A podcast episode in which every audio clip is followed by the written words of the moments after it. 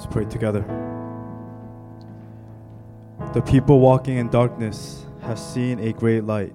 On those living in the land of deep darkness, a light has dawned. For us, for to us a child is born, to us a son is given, and the government will be on his shoulders, and he will be called Wonderful Counselor, Mighty God, Everlasting Father, Prince of Peace. Of the greatness of his government and peace there will be no end. He will reign on David's throne and over his kingdom, establishing and upholding it with justice and righteousness. From that time on and forever, the zeal of the Lord Almighty will accomplish this. Father, we just want to thank you for the celebration of this Sunday and the season of Advent leading up to Christmas to remind us of your birth, the birth of our Lord Jesus Christ. I pray, God, as we're here on the first week of December, as it's December 1st, I pray, Holy Spirit, that we would just have instilled within us in our hearts a passion and a zeal to finish strong and to really reflect upon this year and to really use it as an opportunity for us to really live for your kingdom, not for ourselves, but for your purpose, oh God. I pray, Holy Spirit, that as we're here sitting in our seats, I pray, God, that this message will not go from one year to the other. But Lord, I pray, Lord God, that you will sunk deep in our hearts, that the words that will be spoken today, God, will be your words and will take deep root in our heart, oh God. Give us Holy Spirit's conviction, oh Lord. I pray, God, for your presence, for your glory to fall heavy in this room, oh God. I pray, Lord, we will never grow so used to, God, hearing your messages every week, taking things for granted. I pray, Holy Spirit, that we'll take your word of life. And God, I pray, God, the dead spirit, the dead heart within us will come to life once again. I pray, Holy Spirit, take away this dead heart stone of mine and instill within me a living spirit, oh God, a heart of flesh, a heart that is alive, and to be able to hear and to feel your presence once again. Lord, forgive me of my sins. Forgive me of my rebellion. I humble myself today. Here I am, God, on my knees to hear your voice. Lord, speak to us. Speak to us today. We need you, Lord. Lord, now as you transition, let the words of my mouth and the meditation of my heart be pleasing in your sight, O God. Let me speak with gentleness and with humility and with authority that comes in your name, O God. Pray all these things in your precious Son, Jesus Christ, my prayer. And God's people pray. Amen and amen. All right, let's take a moment to greet our neighbors, the neighbors that are sitting next to us. Welcome. Hope you guys enjoyed your Thanksgiving. I'm glad to be here with you on December, December 1st, uh, as we head off and begin the season of Advent, which will eventually lead to Christmas and to the New Year's. Can't believe it's gonna be 2020. Wow, crazy. Just how things go and how times fly. But I am so blessed to be in this journey with you guys, and I pray uh, right now at this moment uh, that you would just get yourself ready and to hear the message uh, that God has for us. And I feel that this message is very fitting for us today because the season right now, this week, the message today is called hope. Turn to your neighbor and say hope. And say, find hope in Christ. So, hope to the broken, finding hope in Christ. So, let's go ahead, before we go ahead and dive into the main message, let's go ahead and talk about what Advent means. So, now, when we think of Advent, we think of Christmas, right? The birth of Jesus. But as Christians, we understand that there are two Advents. The first Advent has already come, which was the birth of Jesus Christ when he came, and it's what the Old Testament people were waiting. They were waiting for a Messiah to come, and that has already happened. But the second Advent is right now is what we are living in, right? It's the second coming of Jesus Christ to judge the world. So again, let's go over the definition of Advent. Advent means the arrival of a notable person, thing, or event the first season of the church year leading up to Christmas and including the four preceding Sundays. So the synonyms of this word, the synonym of this word is coming, arrival, and appearance. Jesus had already come in the birth as a child, and he lived a sinless life. He died, and he died on the cross, and he rose again. He died for our sins, the second coming of Jesus Christ, the second advent is coming. Coming and the arrival and the appearance of our Lord Jesus Christ in all of his full glory. So at the time of the first advent, when Jesus was born, literally, he shifted history from BC to AD, Anno Domini, right? From we also know it as after Christ. So we know that during birth of Jesus Christ, there were a lot of things happening at that time. Life was not easy. 50% of the time people died because of disease, people were hungry. And it says that in the end of Malachi, there was about 400 years of gap of darkness. And it said that no one heard the voice of God right before Jesus came into the picture. There were churches, yes, there were temples, but these were not real temples. They were not even the descendant of the Aaron, the Levites. They were self-appointed priests. And they were having they were playing church and people came pretending to hear the voice of God. And people were hungry. There were a lot of injustice happening at that time. Think about it for 400 years, churches were there, but it wasn't a real church. People were desperately waiting for the Messiah, for the Savior to come and to save the world. They were waiting, they were desperately waiting. Again, no real believers, no real priests. The churches, the temples were corrupt, no revelation from God. And people were getting tired of the way of religion. And they were thinking, when will the Messiah come and save us? And who was the, uh, the power, the ruler at that time? The Roman Empire. And they were praying, when will you, God, when will you send the Messiah to save us from the oppression of this Roman rule? And it is in that moment, right, the prophets were saying, Be ready, be ready. The greatest light will shine in the greatest darkness, and he will come and he will save the world. And it is in that darkness in the midst of all that was happening in that time, the greatest light comes into this world. So the scripture says, Matthew 12, 21, in his name the nations will put their hope. He will wipe every tear from their eyes. There will be no more death or mourning or crying or pain, for the old order of things has passed away. Meaning this new Messiah, this king will come and he will make everything, everything new. All the old way of life, everything that you knew will disappear. It will change you forever. Romans 15 12 says, it says, and again, Isaiah says, the root of Jesse will spring up, one who will arise to rule over the nations. In him, the Gentiles will hope. May the God of hope fill you with all joy and peace as you trust in him, so that you may overflow with hope by the power of the Holy Spirit. I mean, the word hope is mentioned over and over and over again in Romans 15, in verse 12, in this one verse. Again, the root of Jesse will spring up one who will rise is talking about the descendant of Jesse. Who's Jesse? The father of David. Through that lineage, this Messiah will come, one who will rise to rule over the nations. In him, the Gentiles. Who are the Gentiles? We are the Gentiles, the non Jews. Us, for us who, have, who are hopeless without a Savior. Gentiles will hope. May the God of hope fill you with joy and peace as you trust in who? In Christ, in Him, in Jesus Christ so that you may overflow with hope by the power of the Holy Spirit. That's what Advent means. We are living in the season of Second Advent. When Christmas comes around, it's a reminder for us to get ourselves right, to check yourself. It's for you to look in the mirror and ask yourself, where am I in my walk with the Lord? Where am I? Am I finding hope in myself? Am I finding hope in my job? Am I finding hope in my relationship? Am I finding hope in the things of this world that are temporary things that will never fully satisfy you? Or in this season, are you finding your hope in Jesus Christ? If you're not finding hope in Jesus Christ, you're finding hope in something else. And that something else is garbage compared to our Lord Jesus Christ. It doesn't even compare to the majesty, the greatness of our Lord Jesus Christ.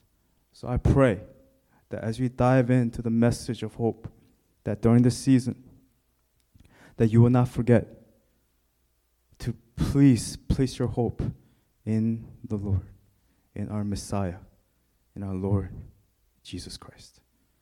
So let's begin. The main passage today is found in Luke chapter 7, verse 36 to verse 50. Luke chapter 7, verse 36 to verse 50. And I'll start with this before I go ahead and read. The deeper, meaning greater your sin, the greater the sin, the deeper, the greater his love is for me. What am I trying to say here? You may be sitting here right now, you may think, my sins are too big. My sins are too big that maybe God doesn't love me anymore, or how can God love me? You may think that way.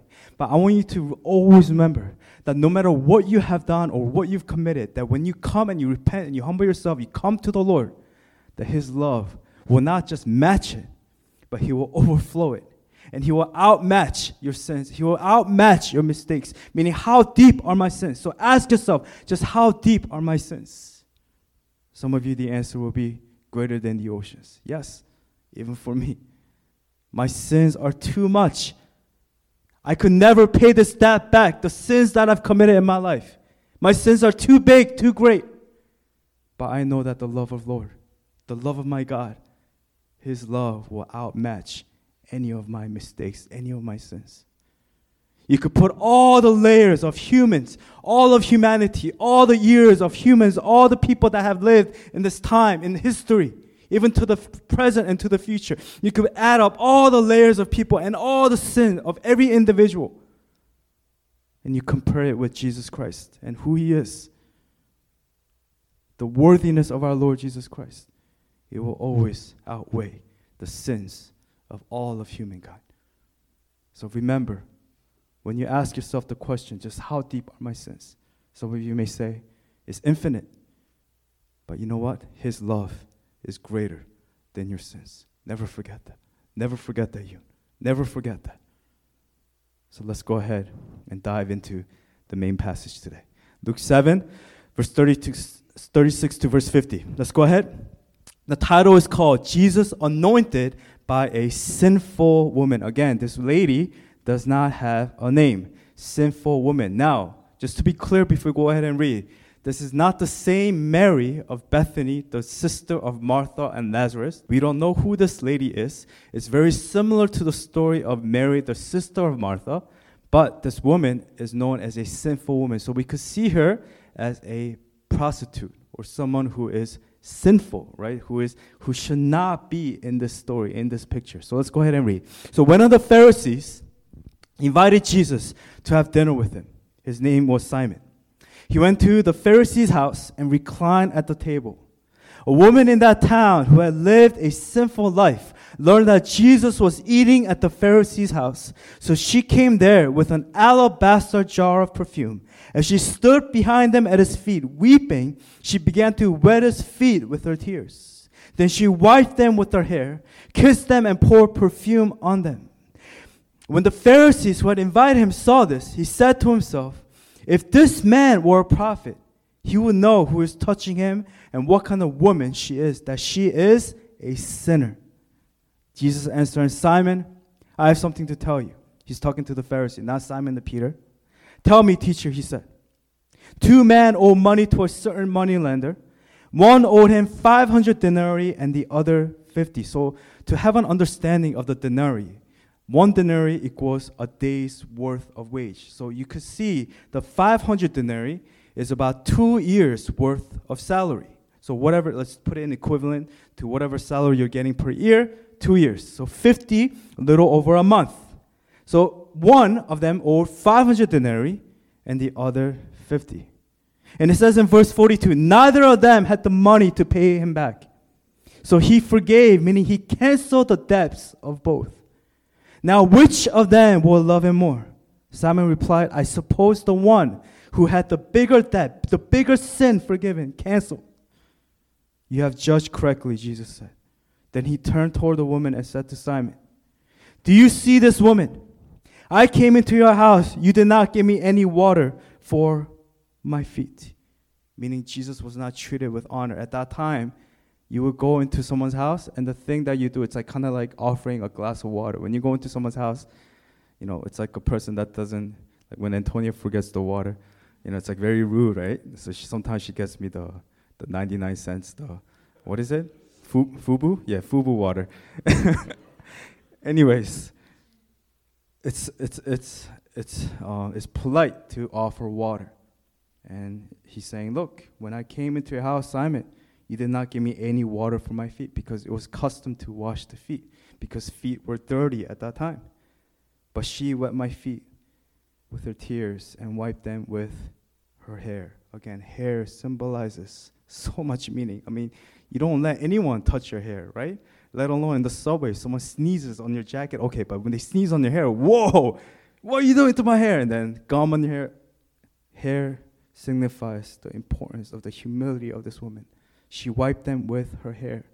Verse 45 You did not give me a kiss, but this woman from the time I entered has not stopped kissing my feet.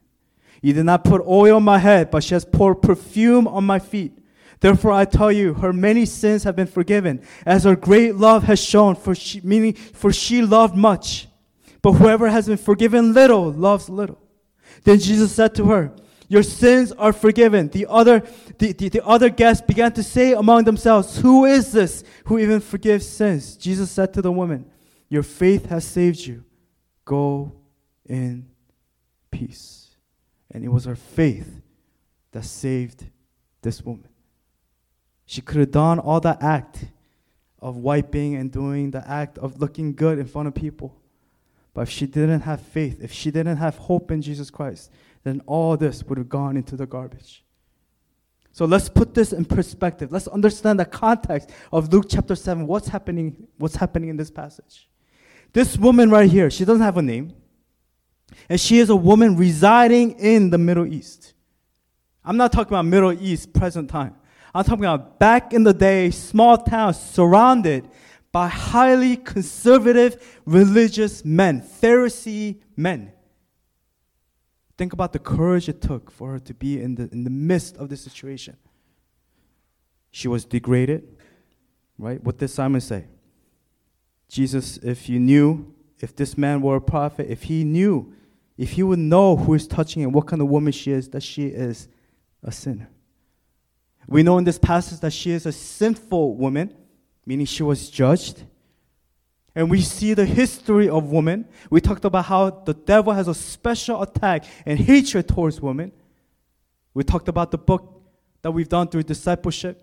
We talked about the feet binding, which was outlawed in 1930, which continued on after that. What is feet binding? It's, it's the sick fetish for the men in that time, in the culture where they thought it looked beautiful for a woman to have small feet.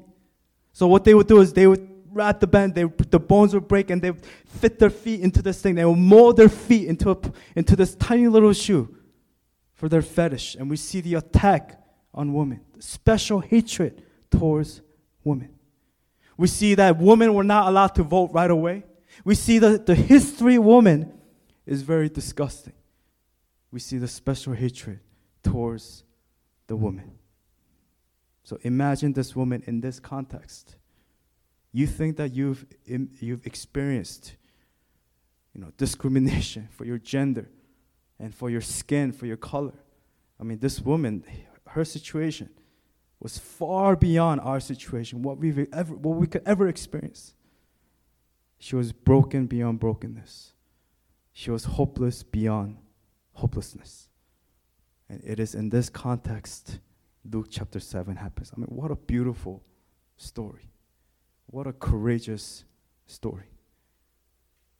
Three points for you guys. Number one is this she was a courageous sinner. Now, a little contradictory and irony here because can a sinner be courageous? Like, courageous is a positive word, sinner, like, how does that work? It's kind of it's kind of like saying a mountain climber being afraid of heights, right? Antonia's like, heights, climber. Oh, okay. but at the end of the day, we are all sinners, all of us. And the first step, it takes courage to admit that. It takes courage to admit that you're an addict. What is the first step in AA meeting? When you have an addiction, is to what? Admit that you have an addiction. That's the first step. We have to come to a place in life where we admit and we come to a place we're okay that we are a sinner before a holy God. Does that mean that you're weak? When you say right now, I'm a sinner, does that mean that you're a weak individual? No, absolutely not. It shows humility. It's something that is absolutely necessary for us to be saved. So she was a courageous sinner, and it takes courage to admit that you are a sinner. And what she does here is just courageous beyond courageous. People somehow paint this picture that women are weak. What this woman did by coming into this Pharisee's house, again, she's in the presence of men, highly religious, conservative men. And these are nice men. Like, I don't know, like David will be like, hey, guy, come on, give you water and all these different things. These are like evil, like they have special hatred against this woman. They are, she's in the presence of men, and it took great, great courage for her to be here in this place. Let's take a look at verse 37 to 39. A woman in that town who had lived a sinful life learned that Jesus was eating at the Pharisee's house, so she came there with an alabaster jar of perfume. And she stood behind him at his feet, weeping. She began to wet his feet with her tears. Then she wiped them with her hair, kissed them, and put perfume on them. Why? Because she knew that she was a sinner. When the Pharisee who had invited him saw this, he said to himself, If this man were a prophet, he would know who is touching him and what kind of woman she is, that she is a sinner. You're a sinner, so what? We're all sinners. Bible says in Romans 3:23 that we are all sinners, falling short of the glory of God. For all have sinned and fallen short of the glory of God. Romans 3:23. And the wages of sin, Romans 6:23, is death. And we understand that with sin, as sinners, our final destination is death. And when I'm talking about death, I'm talking about death without God. All of eternity, doomed to hell, everlasting, without God. For all have sinned and fall short of the glory of God, meaning without a Savior, without Jesus Christ, without the season reminding us of the birth and the incarnation of Jesus Christ, the birth, the full, the full, full, full man, full God without Him in the picture, that we are doomed for all of eternity. Even in death, we have no life. But as Christians, even in death, we have life. So the question here is how deep were this woman's sins? This wo- how deep were her sins? How deep are your sins? How deep are your depths? And the answer is as deep as the oceans. It's in my DNA since Adam and Eve. Without Christ, I am lost. I am forever lost in my sins to eternity without God, doomed for all of eternity without God. And for the wages of sin is death. But, but, Romans 6.23 says, but the gift of God is eternal life. In who? In. The key word is in. Christ Jesus, our Lord in Christ Jesus our Lord. Wages of sin is death, but the gift of God is eternal life in Christ Jesus our Lord. What an amazing revelation. What an amazing truth for us to take in. In the season where you feel hopeless, you can take on this truth that in Christ Jesus I have eternal life, and it's a gift. It's a free gift that's been given to me. the truth. All of us are sinners. I am a sinner. You are a sinner. That's the truth. We're all in the same boat, on the path until we take our final breath. Good news is that in Christ, you no longer need to wallow and stay lost in your sinful state. And how do you go to Christ? You turn to Him with repentance, just like this woman. You repent. And we talked about how repentance is not an emotional roller coaster.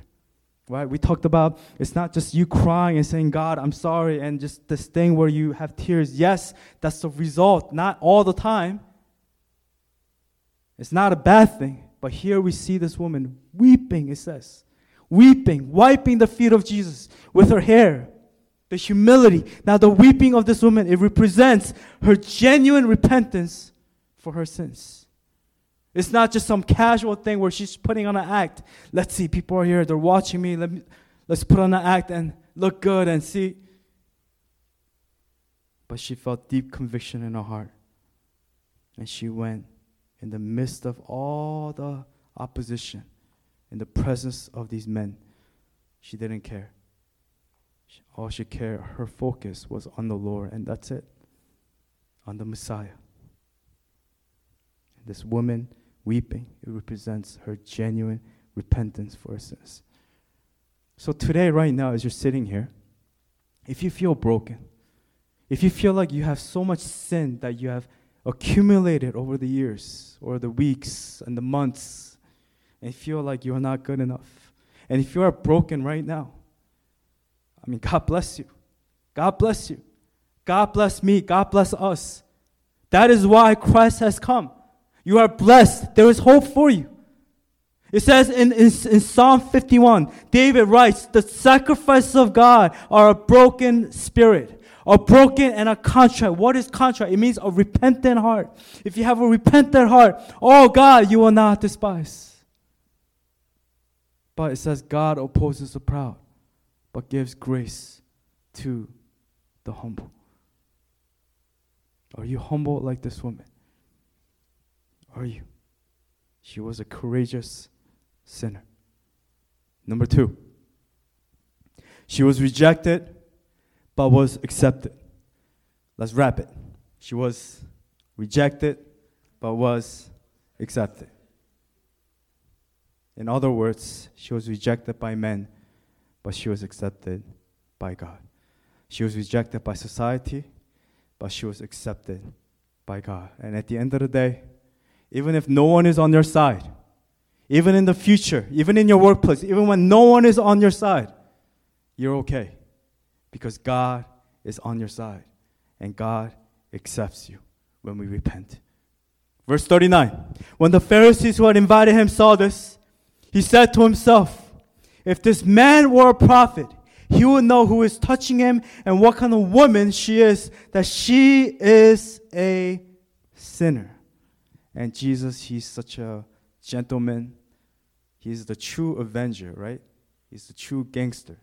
He steps up, he steps up to the plate.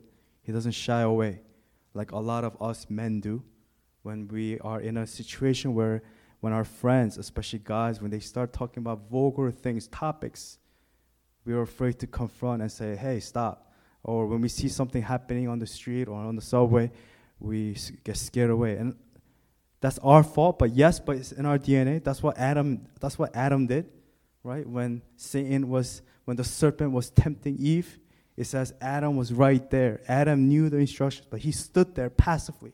That's our sin. But Jesus, let's look at verse 44. He is the man, right? Verse 44, what does he do? Going to 50, he says, Then he turned toward the woman and said to Simon, Do you see this woman? I came into your house, you did not give me any water for my feet. He calls him out. But she wet my feet with her tears and wiped them with her hair. You did not give me a kiss, but this woman from the time I entered has not stopped kissing my feet. You did not put oil on my head, but she has poured perfume on my feet. Therefore, I tell you, her many sins have been forgiven as her great love has shown, meaning for she loved much. But whoever has been forgiven little loves little he's calling Simon out. He's saying, You don't know what it means to be forgiven. That's why you're not loving. You don't know what it is to be loved. Then Jesus said to her, Your sins are forgiven. The other guests began to say among themselves, Who is this who even forgives sins? Jesus said to the woman, Your faith has saved you. Go in peace. Her faith gave her the hope that she needed in the midst of all the rejection that she was getting around her. This woman is rejected by men, but is accepted and affirmed and protected by Jesus Christ Himself. If you had a choice and you want to get affirmation from someone, would you want to get it from, I don't know, Ryan Gosling, a celebrity, to tell you that you're worth it? Or would you rather hear from God Himself? You want to know and hear from God Himself? then read the scriptures, read the word. The Bible says you are his beloved, that you are his own, that he knows the number of hair on your heads, that before you were even born that he had a plan and a purpose for your life. Don't try to find affirmation in this world. You will not find it. You will be rejected in this life and you will be disappointed. Take courage like this woman, for you will not be rejected by Jesus Christ. She was rejected by the people, yes. The men around her, yes. She was being judged, yes. But she was accepted and affirmed and protected by Jesus Christ Himself. Meaning, our courage should never come from the self, from myself, but let it come from God. For you cannot save yourself. Just like the story of David and Goliath. Right, this young boy, you know, the source of David's confidence, it did not come from his self confidence in who he thought he was, but he came from his confidence in God, in his image, in who God created him to be. His confidence came from the Lord. David was not men fearing, but God fearing. It was not self courage, but it was God courage, which ties in with point one and two. She was rejected, but was accepted. And last point, number three the greatest hope. Can we turn to our neighbor and say, You have the greatest hope? And that's the answer in our life. And what is that answer? That there's always forgiveness, there's salvation in Jesus Christ. That she found her greatest hope in Christ. Let's take a look at verse 40 to verse 50. It says this Jesus answered him, Simon, I have something to tell you. Tell me, teacher, he said. Two men owed money to a certain moneylender. One owed him, again, two years' worth, and the other a month, over a month salary. Neither of them had the money to pay him back, so he forgave, canceled the debts of both. Now, which of them will, will love him more? Simon replied, I suppose the one who had the bigger debt, forgiven, canceled. You have judged correctly, Jesus said. Then he turned toward the woman and said to Simon, Do you see this woman? I came into her house. You did not give me any water for my feet, but she wet my hair, my, my feet with her, with her tears and wiped them with her hair. You did not give me a kiss, but this woman from the time I enter has not stopped kissing my feet. You did not put oil on my head, but she has put perfume on my feet. Therefore I tell you, her many sins have been forgiven as her great love has shown. But whoever has been forgiven little loves little. Then Jesus said to her, Your sins are forgiven. The other guests began to say among themselves, Who is this who even forgives sins? Jesus said to the woman, Your faith has saved you. Go in peace. And that's what I'm here to tell you. Go in peace, for you have the greatest hope. Do you have peace right now? In the midst of all the battles and all the attacks in your mind, everything that's going on in your life right now family situations, school situation, relationship situation. Are you able to put your focus on Christ as this woman did? Or are you distracted? Your faith can save you. And who is this faith in? It's not in your abilities. It's not in yourself. It's not in your relationships. It's not in your friendships. It's not in your jobs. This faith can only happen if it's found in Jesus Christ. And the faith that she had in Jesus Christ has saved her. And therefore, she was able to go in peace. So I'm here to tell you today go in peace. Finish this year strong in peace, for you have the greatest hope. And who is the greatest hope? Jesus Christ.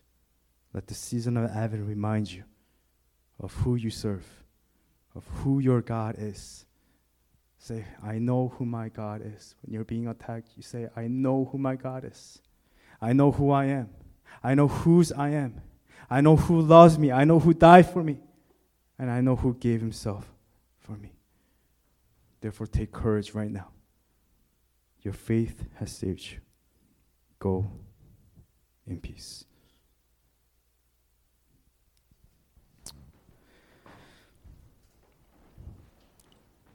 So, closing here with the message today.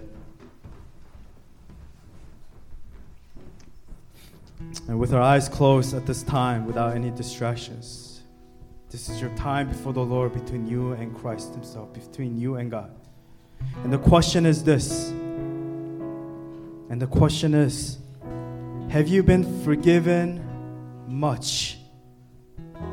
Answer that question in your heart. How much have you been forgiven? How many and how much debts have been canceled? How much have you been forgiven? Have you been forgiven much? If your answer is yes, you say yes, it's as deep as the oceans, then you must love Him the most. You must love Him the most. You must humble yourself the most. You must come and repent and you must turn back to the Lord as we talked about last week with the prodigal son. The bigger your sins, the bigger your debts, the more you better run to Him. You better. Not away from Him, for that's what the devil wants you to do. Don't run away from the Father. Don't run away from the one who canceled all your debts. Don't run away from the one who loves you the most who died for you, who gave himself for you so that you can have life. Not away from him. Never. You must say, God, how can I? How can I ever betray you? How can I ever forsake you, Lord? And you must always remember the truth is that no matter how big your sins are, no matter how big you feel like your sins are, you will be forgiven. But that's only if you run to Jesus, as this woman did. The truth is, you will not be left hopeless. Just like this woman, embarrassed, lost. But Jesus will come and He will be your avenger. He will come and affirm you, and He will protect you, for that's who He is. The good news is if you cry out to Jesus right now, at this time, right now, at this time, you will be saved. If you repent, and ask for forgiveness right now, you will be saved. You can pursue all the dreams of this world, have all the dreams of this world that this world has to offer. But in the end, it will all disappear. All your savings, all your belongings, all your relationships that you're working so hard to keep. All of life comes down to one thing, and that answer is Jesus Christ. And that's what the season of Advent is all about is to remind you of the hope that we have in Jesus Christ. Jesus says in John 14, I am the way, the truth, and the life. No one comes to the Father except through me. For God so loved the world. For God so loved you that he gave his one and only Son, his begotten Son, that whoever believes in him shall not perish but have eternal life that if you declare with your mouth right now in your seat that Jesus is Lord, and if you believe in your heart that God raised him from the dead, you will be saved. For it is with your heart that you believe and are justified, and it is with your mouth you confess your faith and are saved. Believe in the Lord Jesus Christ, and you'll be saved. Simple as that. Nothing more, nothing less. wanted to share this story. We had a member a few years ago now. We all knew him and we loved him dearly. And as he was nearing his death, his final breath in life, I remember this because we came back from our, our first mission trip and I got a message that helicopter had to come and just things were looking really bad. I remember going to the hospital and didn't have much strength and in the neck and he wrote, please pray for me, and that took a while because he didn't have the strength. And I, and I remember telling him, Yes, of course, we love you. We're here for you. We're praying for you, of course. And after all of his accomplishments and all that his mother had wanted for him, he was a young man, was to find God. All she wanted for him was to find Jesus Christ. And I remember after his passing, you know, after the funeral. And the mother came to me and told me that she knew with confidence that he gave his life to the Lord. The end of life, we could save up all these things. We could do all these amazing things in this life. But you know what? Naked we are born, naked we will leave. Ashes to ashes, dust to dust. That is who I am. A sinner saved by grace. Lord, thank you that God that you love me. Thank you that God that you remember me. Thank you for allowing me to be born and to live this life so that I can have a relationship with you. Let us remember right now today to run back to our Father. Peace. Your faith has saved you. Find that peace in Jesus Christ. Not in anything else, but in Jesus Christ. Right now, can we pray right now? And can we run to the Father? Can we tell Him what's in our hearts? Let's run back to Him. Let's come and repent. Let's pray together.